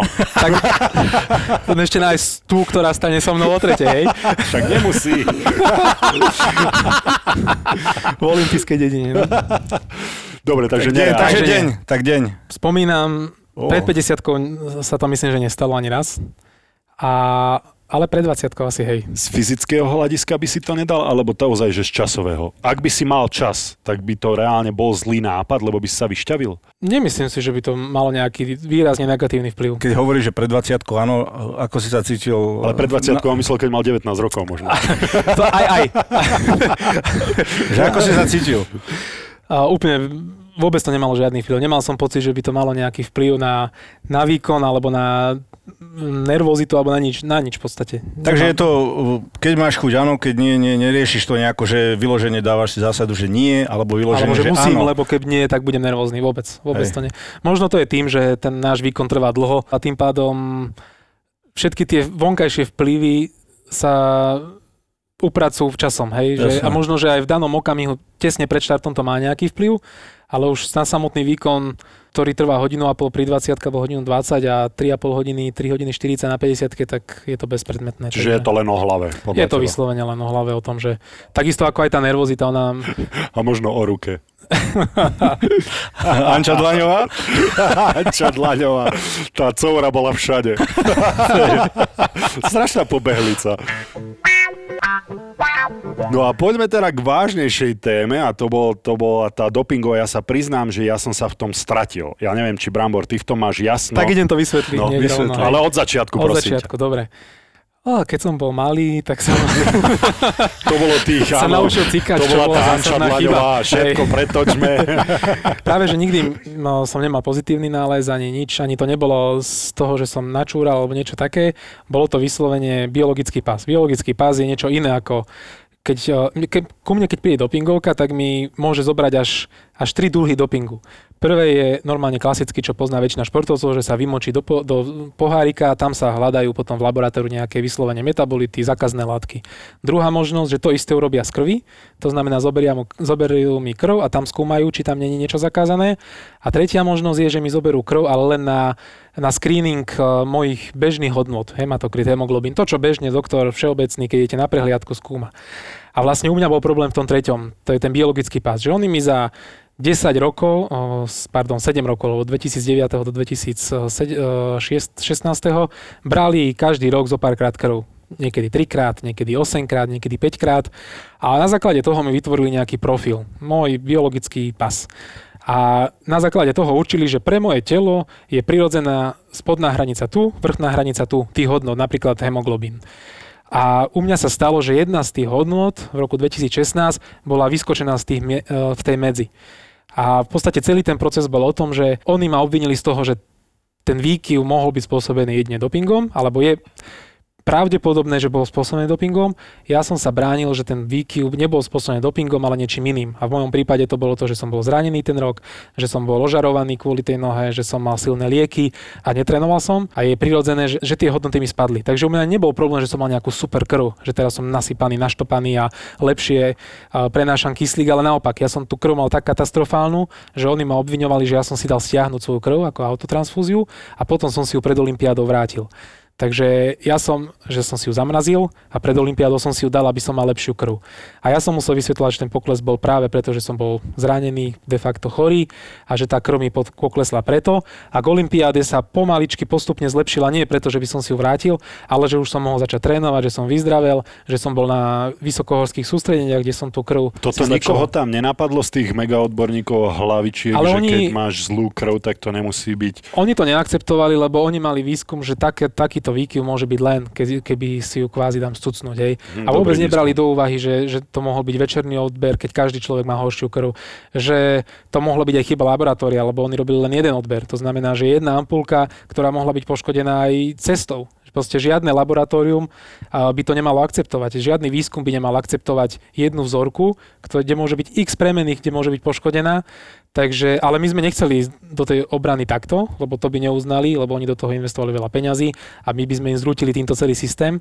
Takže my sme sa zamerali na mňa, na to, že som individuálna bytosť, ktorá inak reaguje, ako sú ich e, výskumy. Lebo aj tie výskumy sú len na určitých ľuďoch, oni si na základe výskumov určili tie hranice a nerešpektujú vôbec, že aj v tom výskume, ktorý im určil tie hranice, bolo zo pár ľudí, ktorí boli pod tou hranicou alebo nad tou hranicou. Oni si zobrali ten priemer alebo nejaký medián a tým sa tvárili, že toto je. Takže Takže ako si im to vlastne dokázal No nedalo sa to inak len vedecky, že zase my sme museli robiť kvázi tie elaboráty a výskumy aj na mne, ale aj na dlhodobom pozorovaní. My sme dokázali, že, a, že naozaj moje telo reaguje rýchlejšie. Našťastie som mal za sebou nejaké výskumy aj v Austrálii, kde dokonca autor toho biologického pasu bol jeden z členov týmu, ktorý skúmal, robil nejaký iný výskum. A ja som sa tam dostal do Austrálie na sústredenie a v rámci toho robili výskum. A dokonca aj v tom výskume im vyšlo, že som úplne mimo tých noriem, že som vysoko, oveľa senzitívnejšie reagujem na podnety. Tak ako mi rýchlejšie padá krv,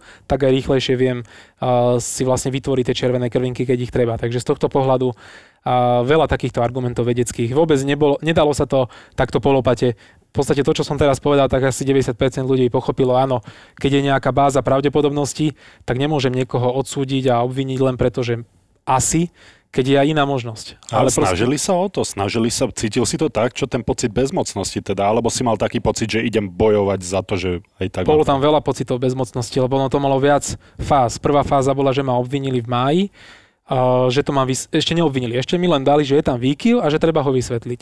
A ja som ho vysvetlil v podstate takto laicko, odborne. Samozrejme, že nie tak, ako to teraz vám hovorím, ale v rovnakom štýle. Bol som zranený, na základe toho mi mohla plesnúť krv tak a tak. Uh, po dvoch alebo troch týždňoch sa mi ozvali späť, že oni to neakceptujú, že podľa ich výskumov toto nemá vplyv, toto nemá vplyv, toto nemá vplyv. My sme dali asi 7 faktorov, ktoré to mohli ovplyvniť a oni každý vylúčili na základe nejakej štúdie. A vôbec nedali do súvisu, že u mňa sa zbehlo tých 7 faktorov a že tých 7 faktorov to mohlo zapôsobiť. Takže z tohto pohľadu sme museli, a už potom, keď to neakceptovali, už som bol oficiálne obvinený, dočasne pozastavená činnosť a vtedy vlastne začal natvrdo ten prípad. A vtedy sme už vedeli, že už nebude stačiť, že my si myslíme, že toto zapričinilo toto, toto, ale že musíme osloviť možno odborníkov na ich úrovni, ktorí spravia posudky, ktorí spravia výskumy a ktorí to takto dajú. Takže v podstate to isté, čo som im ja hovoril laicky, spravili títo odborníci a zrazu to rešpektovali, zrazu povedali, že aha, tak takto to je to možné a Mm, takto to Čiže rešpektujú. pravý opak prezumcie neviny by som povedal. V podstate Hej, ty si áno. musel obhajovať svoju nevinu a oni ťa hneď považovali za vinného. Tak presne, im stačilo tá báza pravdepodobnosti a ja som musel dokázať, ale aj, ani ja som to nemohol dokázať. Keby tú krv alebo keby tú vzorku zmrazia a môžeme ju od pol roka o rok rozmraziť a povedať si tak, ak som br- mal transfúziu, tá transfúzia zanecha- by mala zanechať tej krvi nejaké pozostatky. Uh, to všetko som sa naučil, že dokonca ešte aj transfúzia má nejaké tie gély, aby sa nezrazila tá krv a to by sa dalo učiť tej krvi. Ale tým, že oni vyšetria len hematokrit, hemoglobín a potom tú vzorku zahodia, tak my sme to tiež nemali ako dokázať. Zase to bolo len na báze pravdepodobnosti. Že tak ako som sa ja obhajoval, že to bolo spôsobené týmto, tak uh, sa to dostalo na nejakú misku váh a vlastne na základe tej pochybnosti ani jedného, aj druhého ma oslobodili, lebo povedali, že áno, re- rešpektujú alebo akceptujú tie naše argumenty a súhlasia s tým, že mohlo to byť aj takto. A už keď to mohlo byť aj takto, tak jasné, že ma nemôžu uh, potrestať. Viem, bolo písané teda, že ty si do toho investoval vlastne vlastné peniaze, aby sa očistil, nebolo Určite. to malo peňazí. Čo šialené, vieš, volá, kto vieš, ťa obviní. prá- a... Výskumy asi právnikov, všetko. dlhý proces, proste uh, zlé médiá na teba, uh, si osočovaný takýmto spôsobom, očistiť si znova to meno, to Mhm. fakt si neviem predstaviť, uh, lebo vieš, prečítaš si článok a už mienka ľudu jednoducho dopoval. Veď Vieš, toto bolo Takže Možno hlavne niekto, to, áno, no. Toto vlastne hlavne očistiť vlastne to meno svoje, ktoré vlastne si hrdý na to, čo si dosiahol No. a dosiahol si to čisto a očistiť si to a proste dokázať tú devinu, tak to muselo byť masaker. veľké šťastie pre mňa, že väčšina tých ľudí tomu kvázi neverila, ale respektíve verila mne. Samozrejme nájdú sa takí, čo doteraz si hovoria, že som dopingový hriešník, Mhm. ale chvála Bohu, že to nebolo takéto typické slovenské, že všetci si kopnú a už Mhm. som zrazu, že musím chodiť po kanáloch. Takže toto bolo pre mňa veľké víťazstvo a to tiež bola v podstate a, veľká pomoc aj od Slovenskej sporiteľne a od tej kampane vtedy Veríme Matejovi, ktorá, ktorá mi veľmi pomohla v tých najťažších časoch. A toto bolo to, čo ma tak pozbudilo, že, Mhm. že, aha, že má to význam. Ale presne ako hovorí, že tam už to sa už nedá vrátiť späť. To pre x ľudí bude No. stále ten, ten dopingový hriešník a Úplne laicky, keď sa na to pozrieš, čo je šialené, lebo vyjde článok, ktorý ťa označí za dopingového riešnika, ako si to povedal, a prečíta si ho 10, 10 ľudí, aj keď už vyjde článok, kde ťa ob, Očistia. očistia, To už majú tú mienku tak ten svoju. si možno prečíta, prečítajú traja z tých desiatich. Vieš, a to je, to je strašne nebezpečné, že ťa len tak, akože to až, až mi tuhne krv. Hej. Ale najhoršie na tom prípade je, že ja som sa obhájil, hej, lebo som mal tie prostriedky, lebo som mal šťastie na tých ľudí, ktorí mi pomohli, že sme to všetko dali nejak tak dokopy tú obhajobu. Ale keď si to zoberiem, že tie isté hodnoty, to isté elementárne, že mám pravdu, že som 100% presvedčený, veď človek vie, čo robí, tak ja som úplne na 100% presvedčený, že som nič zle neurobil, ale, ale čisto teoreticky to mohlo dopadnúť tak, že som mohol byť potrestaný, že im mohli zobrať zlato olympijské, že som mohol dostať 4 roky alebo 8 rokov trest. A vôbec nezáleží na tej elementárnej pravde, na tom, že áno, Mhm. si čistý, záleží na tom, ako sa obhájíš. A to je na tom najhoršie, lebo možno, že na svete x športovcov, ktorí sú potrestaní za biologický pás a tiež sú nevinní, ale nedokázali sa obhájiť. Mhm. Takže toto bolo moje, ja som si povedal, že ja nejdem teraz kopkať nožičkami, nejdem ich vláčiť po súdoch, nejdem uh, si vyžadovať neviem aké na, uh, ušlé zisky a neviem čo, ale že budem sa skôr snažiť nastavi- na základe svojich skúseností dať tie, nastaviť tie pravidla tak, aby každý mal šancu obhájiť sa. A vlastne to sa nám aj podarilo, že vznikol nejaký štatút uh, obrany alebo nejakej obhajoby, každý má právo na obhajobu. Tak ako má vrah právo Mhm. na obhajcu, aj keď na ňo nemá, tak takisto už teraz aj obvinený športovec má právo, aby mu niekto poradil. Že už to není o tom, že musíš zaplatiť 30 tisíc za právnika renomovaného, ale že ti dajú človeka, ktorý ti poradí v tom a pomôže. Takže toto pre mňa bolo najstrašnejšie, keď Mhm, som si toto uvedomil, že ja som naozaj mohol byť potrestaný za niečo, čo som neurobil, len na základe tých blbých pravidel. Aby sa to s tebou vlieklo nielen kariérou, ale hlavne už už máš pečiatku na Tak. sebe a už je to vlastne aj taká osobná... To už nie je, že Eh, ľudská olimpijský víťaz, všade ťa je- otvorené no. dvere, už si tam No, kanálik a ideš. Presne. A koľko toto trvalo celý ten proces? Uh, 8 mesiacov myslím, že od mája do konca roka, vlastne presne 21. decembra, tesne pred Vianocami. Ako si to prežíval uh, celé toto obdobie, aj hlavne psychicky, rodina, céry, určite sa to, vieš, v škole jedno s druhým povedia. Vieš čo myslím, že ako, ako to Áno. prežívali? Muselo to byť uh, nelahké obdobie. No pre mňa najťažšie bolo práve to obdobie, keď to malo ísť na verejnosť. Lebo kvázi tá prezumcia neviny je zabezpečená tým, že ten prípad je tajný, alebo nemá byť verejný, kým není ukončený. Uh-huh. No ale tým, že máme veľmi snaživé bulvárne médiá, ktoré zisťovali, prečo nejdem štartovať na majstva sveta, ktoré mali byť v ten rok v Londýne, tak eh, sa nejak dopátrovali k tomu, že že je takýto prípad a už išli s tým von, tak eh, nebolo na výber. Proste museli, ja zase nechcel som zatlkať, klamať, tak som si povedal, dobre, kašleme na to, musíme s tým ísť von a vtedy to bolo najťažšie obdobie pre mňa, že ako to zoberú ľudia, že či naozaj, či sa budú smiať deťom, či a, budem za toho najväčšieho chuja, ktorý je klamár a podvodník. A to bolo pre mňa aj takéto najväčšie a prvé víťazstvo, keď a, som videl, že tá reakcia ľudí bola naozaj po väčšine pozitívna a že, že stáli za mnou. Takže a, celý ten proces tých 8 mesiacov bol ako na také sinusoide. Prvé samozrejme celé zle všetko sa mi zrútil celý svet pri tom obvinení. Potom a, keď som sa dopracoval k nejakým prvým argumentom, tak zase lepšie. Potom čas, že musíme s tým ísť von zverejniť, zase som bol v takom strese, že koniec sveta. Potom zase obhajoba, oslobodenie od našej disciplinárky, paráda, vyšlo nám to. A potom zase čakanie na to definitívne potvrdenie Medzinárodnej atletickej federácie, ktorá ešte mala práva sa odvolať. Lebo jasné, že ona nemôže medzinárodná atletika riešiť všetky prípady na celom svete, takže ona deleguje federácia, aby rozhodovali. Naša federácia rozhodla, že som nevinný, ale oni to ešte posudzovali, lebo jasné, ja som najväčšia hviezda slovenskej atletiky, tak jasné, že náš zväz robí... Prižmúri oko. Prižmúri oko, keby aj som vinný. Takže oni si to ešte overili a na to sa dl- strašne dlho čakalo. Dec- v oktobri vlastne náš zväz rozhod- rozhodol a až 21. decembra sa teda vyjadrili. Takže zase som bol úplne na, na dne, že čakáme, už som bol ako napnutý ako guma na trenkách.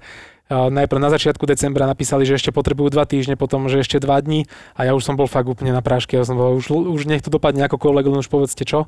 No a potom približ prišlo nám to. ten, či to bol mail, alebo telefonál, alebo ten, to muselo byť pre teba Že to rozhodnutie? hodné, Rozhodnutie, hej, že- hodné e, porovnať to s, tou víťaz, s tým víťazstvom na Bolo, keď fakt, tak zoberieš, Bolo vieš? to veľmi Až podobné. tak? Mhm, To je tak bolo. šialené, že, že to je až nefér. To bolo No. neskutočný okamih. A, a ešte aj to, že ja som si to predstavoval, že naozaj napíšu nejakú správu, kde to odôvodnia, že áno, máte pravdu, ospravedlňujeme sa, že, Aha. že sme vás tu 8 mesiacov terorizovali. Ale nič, zavolal mi môj švagor, ktorý je Peťo Korčok, prezident Slovenského atletického zväzu, ktorý sa to dozvedel v podstate prvý, lebo ja aj volalo, ani nenapísal mail, ale zavolalo, že áno, rešpektujeme vaše rozhodnutie, akceptujeme to, nebudeme sa odvolávať. To je celé. Nič. A on mi volal, že teraz, teraz mu volali, že, že je, je koniec. A ja som... A si tomu veril, že robíš, vieš, ako, že veril si tomu, To ale či jasné, si prvá tomu... otázka bola, že fakt, že ako, prečo, uh, ako to vieš. A si pamätám, že som tedy prišiel za Lenkou, uh, za manželkou a som mi len takto povedal, že koniec, že nebudú sa odvolávať, tak proste sme sa objali slzy v očiach a, a potom začal ten kolobek, začal, zavolal som rýchlo právnikovi, Mhm. jo, chcel som vám volať, lebo to bol Čech z Prahy, ale ešte som mal nejaké stretnutie, ja som myslel, že ho roztrhnem v tom telefóne. A potom mi volal Marcel Merčiak z STVčky, že áno, že a, písali sme mail IAF, lebo už sa to tak naťaho, e, naťahovalo, že oni tiež proaktívne, že Aha. čo teda, budete sa odvolávať, nebudete sa, idú Vianoce, chceme to aj Mhm. nejak uzavrieť tak aj im, odpís, im odpísali tiež jednu vetu, že nebudeme sa odvolávať. Takže on mi volal, že je to tam, že ideme do vysielania, poďme na to. No a vlastne od, možno bolo 6 hodín, keď som sa to dozvedel a do nejakej polnoci som sa nezastavil stále pri telefóne s rodičmi, s médiami a takto to išlo ako kolobek. Takže naozaj úplný ošial, eufória, fakt, že veľká eufória. No ale vieš, že jak je to nefér, že 8 mesiacov ťa takýmto spôsobom, ja sa stále tom, pri tom držím, nielen tie majstrovstvá sveta v Londýne, ti zobrali, ale, ale toľko stresu, že... Pravidlá si nastavili oni. Oni, oni majú pravidlá, ktorých sa držia. A Majú asi ochranu nejakú, že Jasné, nemôžeš. oni, oni išli podľa pravidel. To, že tie pravidlá sú zlé, tak ako mohol by som sa obrátiť maximálne tak na nejaké ľudské práva, na nejaký Európsky súd a že v podstate tie pravidlá sú zlé a vďaka tomu som v podstate utrpel újmu. Ale Oni, ne, oni podľa ich slov nechybili. Áno, oni, nepo- oni išli podľa tých pravidel, oni neporušili tie pravidlá a je to ich organizácia, hej, že oni keby som dopingový hriešník, tak ja nejdem sedieť, ja nie som trestnoprávne zodpovedný, v podstate sa nič nedeje, len nemôžem športovať, zoberú medailu, bla, bla, bla, ale... Bla, bla, bla. bla, bla, bla. Aj ale kvázi to nie je zlato. hej, Bereš to fakt, že robili si svoju robotu, alebo máš na nich ťažké srdce? Ja som sa tak nastavil, že, že nejdem... Úprimne, Maťo, fakt, prosím. ale fakt úprimne, úprimne, vôbec nemám v sebe žiadnu nenávisť. Že, a vedel by som vám ukázať x ľudí v mojom okolí, ktorí doteraz sú na to nahnevaní a Mhm. ktorí majú tu to zaťažené, ale ja som to veľmi rýchlo zo seba dal. Pre, pre mňa to bolo také oslobodzujúce, že ja sa veľa konšpirácií bolo, hej, že to bolo preto, že som sa vyjadril proti Rusom, že to bolo preto, že už som veľmi veľa úspechov mal a už sa potrebovali Mhm. ma zbaviť, ale ja tomu proste neverím. Jeden chlapec, eh, chodec, ktorý to ani není o nejakých veľkých prachoch, to ja nie som Usain Bolt, ani nie som nejaký známy, ja nie som a taká ryba, ktorá by bola pre nich tak zaujímavá. Ako niektorí zase argumentovali, áno, práve preto, že si veľká ryba, lebo si olimpijský víťaz, ale až tak by to tú atletiku nebolelo, tak uh, takéto niečo prichystali, ale ja som všetko toto, všetky konšpirácie zahodil za hlavu a vôbec to nemám v sebe žiadnu nenávisť a Takže nemal si pocit, že ja to fakt, že kašlem na to, na celú, na, proste, že zanevrieš na ten šport, že už nebudeš športovať, že už sa na to vykašleš a tak ďalej. v tom prípade tých sinusoidách som mal x takých pocitov a ja som bol dokonca 100% presvedčený, že už nebudem športovať, že, že áno, idem urobiť všetko preto, aby sme sa obhájili, aby som očistil svoje meno, ale ja som kašľal na to, či ešte niekedy pôjdem na nejaké preteky, ale potom zase, tak ako teraz prišla tá, ten pozitívny tlak, že ešte potiahnuť do tej olympiády, tak aj vtedy prišlo, že ešte im ukáž, ešte, Mhm, ešte poď, tak, ešte sa vráť a jasné. ešte, ešte daj nejaký ten úspech. A vlastne aj vtedy a, toto mám, na to bola veľká kampaň a prišli za mnou a, do Berlína na majstrovstvá Európy, to bolo vlastne pol roka po, a, po ko- skončení prípadu a získal som tam striebro na majstrovstvá Európy a tam aj keď som aj vtedy hovoril, že už to je za mnou, tak podľa mňa tam bola tá bodka. Tam som naozaj sa rozplakal v cieli a Mhm. vtedy to zo mňa tak spadlo, že teraz ja už naozaj nechcem riešiť, ani keď mi niekto bude poved- hovoriť niečo o tom prípade, tak už úplne nad vecou a vôbec, eh, vôbec to už nechcem riešiť. Takže nemám problém spolupracovať aj s IAF, aj Mhm. s antidopingovými komisármi.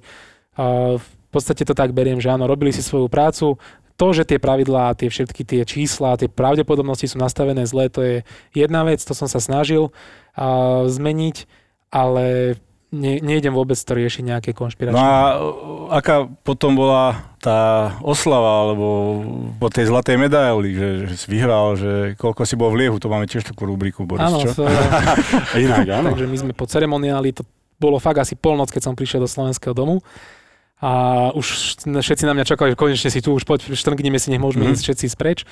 A vtedy som si dal teda pivečko slovenské v Mhm, slovenskom dome. Keď som odchádzal zo slovenského domu, tak som vyspevoval s, a, a, s muzikantami tam slovenské ľudové a až potom mi povedali, že to bolo nealko pivo. Takže, ale chytalo, no. Po tej 50 Takže asi takto som bol ja v liehu. A po tomto prípade to bola taká improvizovaná oslava, tiež tým, že bol normálne pracovný bežný deň, tak uh, sme si tak uh, s manželkou štrngli šampanské, dali sme to do takej skupiny, čo máme rodinka a vtedy sme si spravili takú proaktívne korona oslavu, že sme, všetci sme si poslali fotky, že ako si pripíjame na diálku. Takže vtedy to malo pekné vyvrcholenie na druhý deň, keď bol športovec roka. Ja som samozrejme v ten rok nebol oceňovaný, ale mal som tam úlohu, že som mal odozdať cenu a, za celoživotné dielo Jozefovi Priblincovi. Takže keď som vtedy vyšiel na pódiu, tak veľké standing ovation a proste to bola pre mňa naozaj krásna oslava toho, že tí ľudia za mňou stáli, že mi držali palce a že sa z toho tešia rovnako ako ja, že je za tým.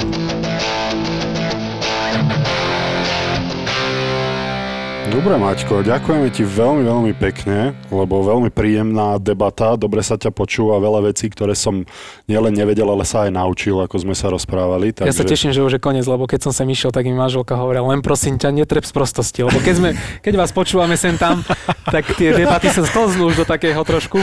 že ja som, že ja som rád, že som Áno, ja som rád, že je som z toho vyviazol ako...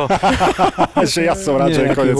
Toto je prvý host, čo nám toto povedal. Brutálne príjemná debata e, s husacinou na rukách, na nohách e, niekoľkokrát počas tohto rozhovoru, tak e, Rovnako tešilo ma, lebo my sme sa prvýkrát stretli, Borisko, už ste sa stretli Nitrania proti Trenčanovi, ale naozaj som si to užil a verím, že aj vy si to užijete, naši Bramborovci, Borisovci. Borisovci a Bramborovci, prepač Borisko. Ďakujem ešte raz veľmi pekne. A ja ďakujem.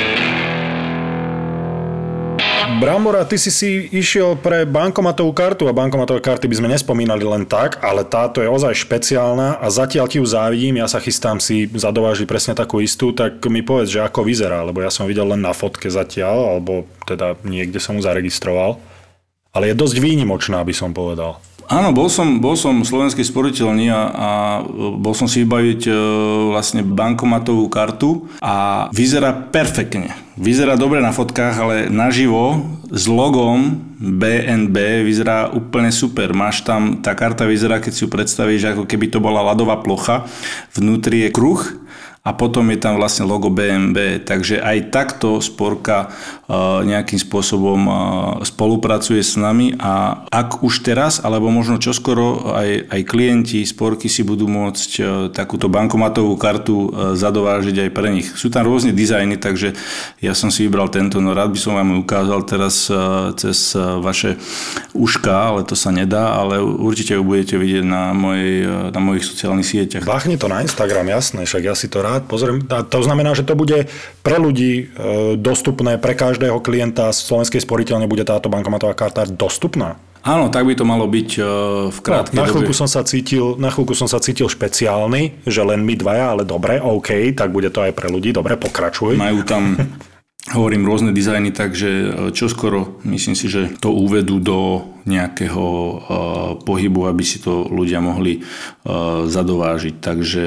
možno už je to, keď táto epizóda vyjde, možno už to bude aj k dispozícii, alebo v krátkej dobe. Tak, ale určite, určite to zavesíme von. Áno, áno. Takže mal by si sa vybrať. Sponzorom typovačky Borisa Brambora je stavková kancelária Fortuna. Typujte zápasový špeciál na jej facebookovom profile Fortuna. Stavte sa. Stavte sa. No tak poďme typovať chalani uh, s Fortunou a máme tu nášho Frimka, ktorý mal uh, premiéru typovaciu minulý týždeň. Takže uh, vítaj znova medzi nami. Čaute chalani, ja som sa uviedol mimoriadne dobrým typom, lebo som typoval, že Michalovce uh, zoberú body v Dunajskej jednoznačne. Byl som sa doprs.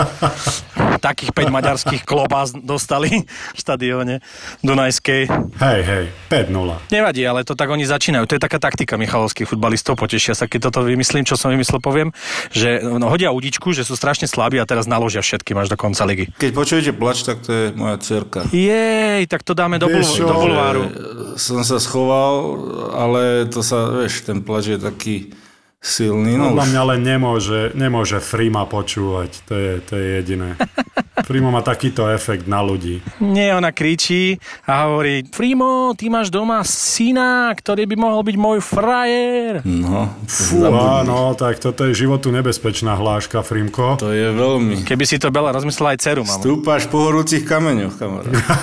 si mladé, kamoško. Ale v podstate, aby sme nechali našich poslucháčov hádať, tak náš nie až tak anonymný Michalovčan Frimko ešte nezverejnil svoju identitu, ani svoju vizáž, a, našťastie, teda pre mnohých. Takže naši poslucháči nevedia, že či ty si kučeravý, či máš typ vlasov ala ja, ala Brambor, alebo ala vôbec. Takže to je všetko, to, je, to sú všetko len také typy. Niečo medzi Žánom Renom a Janom Koleníkom, vizuálne teraz hovorím, a, a Robin Williamsom, niečo také. Ja puknem rovno hneď na začiatok, eh, hneď ten typovací špeciálny zápas, dobre? Chalani Žilina Slovan. No tak jednoznačne Slovan samozrejme. Ale ja som starší, ja mám prednosť ísť prvý, nie? Boris. Dobre, ja už som povedal, tak môžeš ísť prvý. Tak ja tiež som chcel dať dvojku, keďže Slovan má ten titul na dosah a e, ja si myslím, že sú nadržaní na to. Ty, čo typuješ, Frimo? Ja typujem jednotku. Žilinské mladé Žilina. pušky, neviem, či ste videli ich hrať teraz v sobotu. To je dráve, to sa derie, to je fakt, že tí chalani hrali veľmi dobre a ten Slovan nic moc nehral proti Ružomberku v sobotu. Si myslím, že Žilina vyhrá 2-1. Predstav si, Keď si chcete staviť s Fortunou a chcete prehrať, tak typujte ako Frimo. Dobre, poďme ďalej, čo máme? A dám ešte jeden uh, chrumkavý zápas uh, Fortuna ligy Michalovce Ružomberok. Ja dávam dvojku na Ružomberok. A ja dávam x Ty brďo, dobre, kríž. Štartuje Premier League, chalani. Hej. Ja som strašne zvedavý, jak Liverpool po tej pauze a potom, že vlastne sa dočkali hlavne toho, že sa za, na, naštartovala Premier League, lebo keby sa nenaštartovala, tak oni po tých 40 rokoch, teraz ma fanúšikovia Liverpoolu asi ukrižujú, ale je to strašne veľa rokov, už Liverpool neurobil titul a tento rok na to no nielen, že majú, však oni už ho majú v rukách, ale keby sa nedohrala liga, tak je to strašne kruté pre nich. No ale v akej forme sa vrátia, hrajú hneď prvé kolo Everton Liverpool, miestne derby. No tak podľa mňa Liverpool ty budú nadržaní, hlavne Jürgen Klopp, ten podľa mňa si musí z tej korony tú energiu niekde vybiť, tak tam ich normálne podľa mňa zežer všetkých. Takže Liverpool bude nadúpaný a ja verím, verím Liverpoolu, že bude dvoječka. Boris? Ja si tiež myslím, že tým, že že Liverpool je tak blízko k titulu a už bol aj tak ďaleko od titulu kvôli tej korone a teraz opäť má šancu dosiahnuť na ten vytúžený titul, tak si myslím, že Liverpool naozaj príde nadržaný, ako Brambor hovorí a bude to jednoznačné víťazstvo hostujúceho týmu v tomto prípade. No, uh, ja dávam x Ja si myslím, že budú, budú roztrasení Liverpoolčania. Dobre. Ďalej, máme tam ešte niečo? Máme tu chalani ešte jeden uh, zápas uh, Premier League, keď už naštartuje, tak ešte Aston Villa Chelsea. Ja dávam dvojku na favorita na Chelsea. Ja, ja dávam jednoznačne dvojku, jednoznačne teda. Ja neverím Chelsea? na tieto vaše bludy a, a rozohrávanie sa a nervozitu a uvidíme, ako to bude a nervózni budú a bez divákov sa bude hrať tieto omáčky, jednoducho tvrdá dvojka, lebo Chelsea jednoznačne, samozrejme. Ja hovorím jednotku. Klasický amatérizmus toto. To, kto prišiel s týmto typom? To som ja prišiel, to sa bude zachraňovať Aston Villa, to uvidíš. Aby sa ty nezachraňoval potom. To som zvedavý, čo mi, čo mi, čo mi vyparatíte, keď ja prehrám túto súťaž. Že kde sa ja budem ale musieť v dobre, nejakom ale akože ty postaviť. chceš prehrať. Ja mám svoju taktiku, tu mi neberte. A talianská liga chalani sa nám rozbieha. Hrali už pohár, neviem či viete, ale od včera je Stanko Lobotka bohatší o jeden Áno. titul pohárový, blahoželáme. Aj keď Áno. síce si nekopol do lopty, ale Twinsky sa tešili, takže blahoželáme. Hrá sa Bologna Juventus. Čistá jednotka. Dávaš jednotku na Boloňu? Na Bolonéze? Normálne nás chce mindfuckovať tento človek. Všímaš si, čo robí? Však všímam, to sú blody, to si nemusíš, to si nemôžeš všímať. Ja dávam dvojku, na, na, na uh, miliardového hráča dávam dvojku. Ja dávam samozrejme dvojku. Dobre, myslím si, že, táto, že túto uh, typovačku máme za sebou, to jak je. Nahodil som vám budičky, ukazujem vám, že, že aj zvláštne typy môžu niekedy výsť a v sobotu vám to dokážem. Minimálne z tých troch dva budú také, že konec, že budete na budúci týždeň mi hovoriť Frímko, klobúk dole, dres dole, sánka dole. Inak naši poslucháči musia byť v pomikove, teda má krásne, husté vlasy, e, je to kaderník, ktorý sa zaoberá módnymi výstrelkami, alebo je to klasický kaderník, ktorý má rád účesy z, zo 70 80 rokov, ale, alebo prípadne má nejaké kotlety, že prečo na tie vlasy? Takto si to ja predstavujem, že sa o toto sa odohráva v mysliach našich poslucháčov. Máš detskú tvár a hrozne dobré vlasy. Už chápem, prečo nespievaš, Bo Brambo. ja neviem spievať. No ja som to teraz počul, ale dávam ti za pravdu. Ja len do podcastu, vieš, lebo... No ale prečo my máme trpieť a naši poslucháči majú trpieť? Myslíš, že si odpudzujem fanúšikov podcastu Borisa Brambor? Myslím, že je to dosť možné. Myslím, Teraz to dosť mám v merku, vieš, lebo Belke, Bele stále teraz vyspevujem a jej sa to ľúbi, vieš, takže... Inak to aj mojim deťom sa ľúbilo, keď boli úplne malé, ale toto, keď je to malinké, tak to vraj, to mi moja žena potom hovorila, že ešte nepočuje tak dobre. No áno, áno. Minule som e, išiel z domu a ďalšie 3 hodiny som mal v hlave, som si spieval, že prší, prší. Poďme to hodiť na Frima, že prečo toto má horší zvuk, našim poslucháčom to vysvetliť, pretože Frimo je tak opitý slávou po, jednom, po jednej časti nášho podcastu Borisa Brambor a odmietal nebyť súčasťou tejto typovačky. Už povedal, že ľudia mu vypisujú domov listy. Neviem, že či sme v 1997, že sa listy posielajú opäť, ale že vraj mu chodia domov listy, že vraj pohľadnice z Bali, z Veľkej Británie, z Indonézie a že dievčatá mu posielajú v balíčkoch nohavičky a podprsenky a pýtajú a plačú a prosia si, aby bol súčasťou tejto typovačky. Tak e, práve preto sme sa nemohli stretnúť tentokrát, len ja s Bramborom sme sa mohli stretnúť, ale Frimo odmietol, aby sa táto typovačka odohrávala bez neho. Práve preto musíme nahrávať opäť takým korona štýlom na diálku. Dobre som to vysvetlil, Brambor? Výborne, Borisko. Jednotka s hviezdičkou. No, a tak Frimo, akože- Frimo dostáva za zvuk 5. Mne nič, nič neostáva, len súhlasiť. Ja som sa už chcel vybrať na šnúru, že pôjdem po kultúrákoch do 500 ľudí a budem len typovačku hovoriť. Taký, také, také to je populárne, ale áno, povedal som, že musím tam byť, ale som preč, nedá sa to, ja budem za vami chodiť, ja loziť hoci kde, poďme to točiť na telefón. Pozri, a to sú tie hviezdne maniere. Nebudem ja za vami loziť hoci kde. Občas sa nám to stane. Tento podcast čo dokáže s ľuďmi? Sponzorom typovačky Borisa Brambora je stavková kancelária Fortuna. Typujte zápasový špeciál na jej facebookovom profile Fortuna. Stavte sa. Stavte sa. Boris a Brambor. Boris a Brambor. ZAPO. Zábrná v podcastovách.